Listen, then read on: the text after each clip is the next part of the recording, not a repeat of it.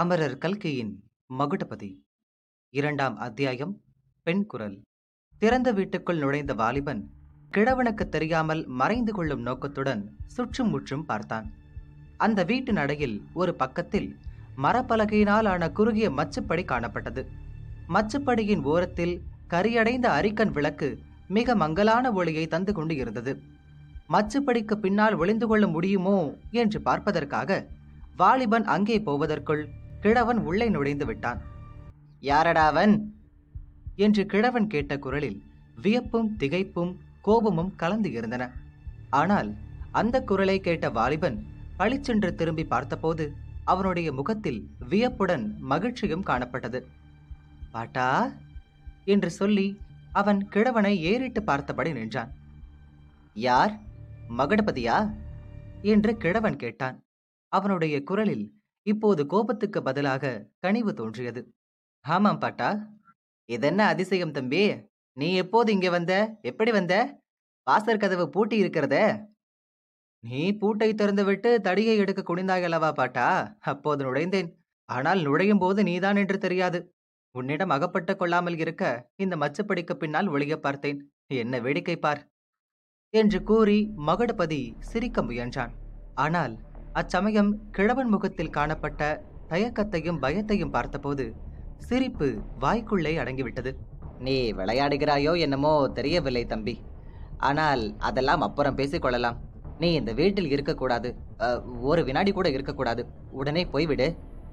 என்று கிழவன் பரபரப்புடன் சொன்னான். மகுடபதி அப்போது பாதி விளையாட்டு குரலில் அதெல்லாம் முடியாது பெரியண்ண கவுண்டரே. நான் இந்த வீட்டை விட்டு இன்று ராத்திரி கிளம்ப முடியாது. அப்படி என்னத்திற்காக என்னை கண்டு பயப்படுகிறாய்? இந்த வீட்டில் நீ களவாட கிளவாட வரவில்லையே. உன் கையில் இருப்பது தடிதானே கண்ணக்கோல் இல்லையே என்று சொல்லி வந்தவன் சட்டென்று பேசுவதை நிறுத்தி வாசல் பக்கம் கவனமாக காது கொடுத்து கேட்டான். வீதியில் காலடி சத்தம் நெருங்கி வந்து கொண்டு இருந்தது. மனிதர்கள் பேசுகிற குரலும் கேட்டது. பெரியண்ணன் ஏதோ கேட்க வாய் எடுத்த போது மகுடபதி தன் வாயின் மேல் விரலை வைத்து பேசாமல் இருக்கும்படி சமிக்கை செய்தான். ஏற்கனவே மங்கலாக எரிந்த அரிக்கன் லாந்தரின் திரியை இன்னும் கொஞ்சம் சின்னதாக பண்ணி அதை மச்சுப்படிக்கு பின்னால் வைத்தான். வீட்டை நெருங்கிய காலடி சத்தமும் பேச்சு குரலும் வீதியோடு சென்று சிறிது நேரத்துக்கெல்லாம் மறைந்தன. மகுடபதி பெரியண்ணன் கையை பிடித்து ஜன்னல் அண்டை அழைத்துக் கொண்டு போய் வெளியே சுட்டி காட்டினான். தூரத்தில் இரண்டு தடியர்கள் போய்க் கொண்டு இருந்தார்கள். நீ கதவை தாழ்பாலிட்டது நல்லதாய் போயிற்று என்றான் மகுடபதி மெல்லிய குரலில். என்ன தம்பி சமாச்சாரம்? யார் அவர்கள்? எதற்காக நீ அவர்களைக் கண்டு பயப்படுகிறாய்? என்று பெரியண்ணனும் மெதுவான குரலில் கேட்டான். பாட்டா அவர்கள் இருவரும் என்னை இன்றைக்கு கொன்று போட்டு விடுவது என்று வந்திருக்கிறார்கள். இன்று ராத்திரி என்னை வெளியே அனுப்பினாயானால் அப்புறம் என்னை உயிரோடு பார்க்க மாட்டாய். மறு உலகத்தில் தான் பார்ப்பாய்.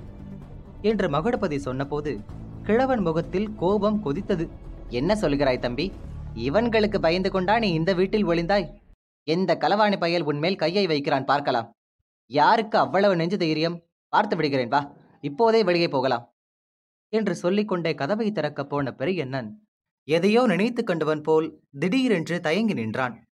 மச்சப்படிகளுக்கு மேலே ஒரு நிமிஷம் உற்று பார்த்தான். பிறகு மகுடபதியை நோக்கி சொன்னான் தம்பி ரொம்ப தர்ம சங்கடமாய் போச்சு.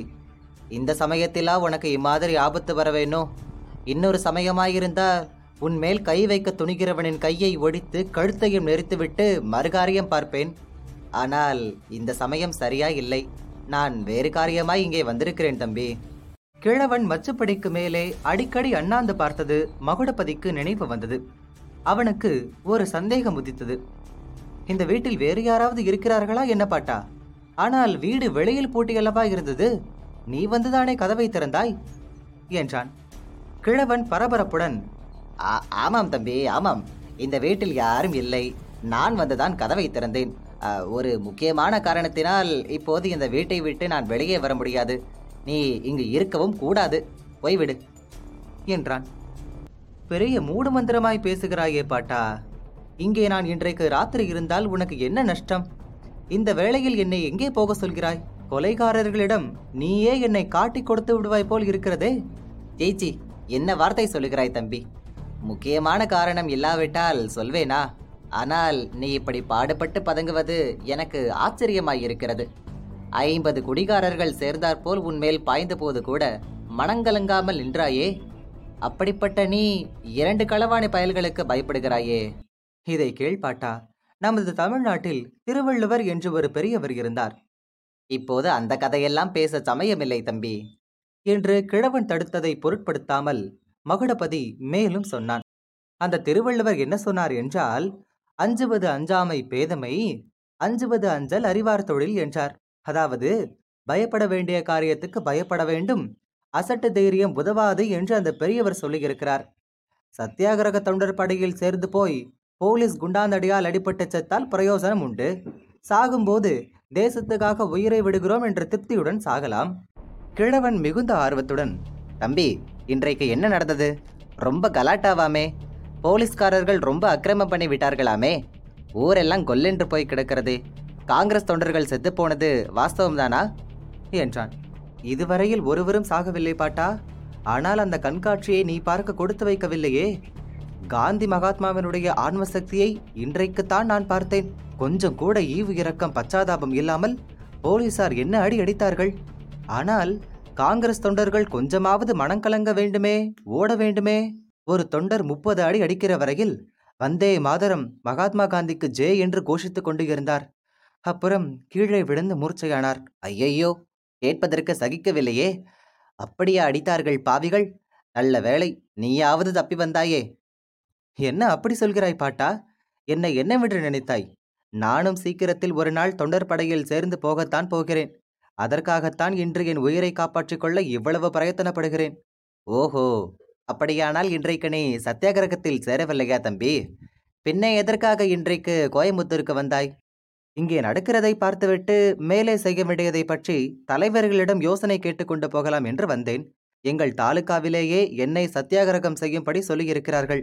ஆனால் நான் திரும்பி மேட்டுப்பாளையம் போகிறதற்குள் கார்கோட கவுண்டரின் ஆட்கள் என்னை வேலை தீர்த்து விடுவார் போல் இருக்கிறது. கிழவன் இப்போது ரொம்பவும் திடுக்கிட்டான். அவன் முகத்தில் பீதியின் அறிகுறியே காணப்பட்டது. முன்போல் மறுபடியும் மச்சுப்படியின் உச்சியை ஏறிட்டு நோக்கினான். பிறகு மகுடபதியை பார்த்து கொஞ்சம் மெதுவாக பேசு தம்பி. யார் கள்ளிப்பட்டி கார்கோட கவுண்டரா? அவருக்கென்ன உன் பேரில்? என்று ரகசியம் பேசும் குரலில் கேட்டான். என்ன ஒன்றும் தெரியாதவனைப் போல் கேட்கிறாய் பெரியண்ணா? அவருக்கு இரண்டு லட்சம் ரூபாய் கள்ளுக்கடை வருமானம் என்னால் போய்விட்டதோ இல்லையோ? முக்கியமாக அந்த ஆக்ரோஷம்தான்.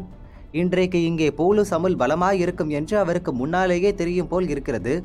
இந்த சமயத்தில் காந்தி குல்லா போட்டவனை அடித்து கொன்றுவிட்டால் கேள்வி முறையே இராது என்று அவருக்கு எண்ணம். பழி போலீசார் மேல் போய்விடும் அல்லவா எனக்கு நம்பிக்கை படவில்லை தம்பி. இப்படிப்பட்ட அக்கிரமமும் உண்டா? உனக்கு யார் சொன்னார்கள்? என்று பெரியண்ணன் கேட்டான். இந்த சமயத்தில் மேலே இருந்து தேனினும் இனியதான ஒரு பெண் குரல். பாட்டா யார் அந்த மனுஷர்? எத்தனை நேரம் பேசிக்கொண்டே இருப்பாய்? நான் இங்கே இருக்கிறேன் என்பதே மறந்துவிட்டாயா? என்று கேட்டது.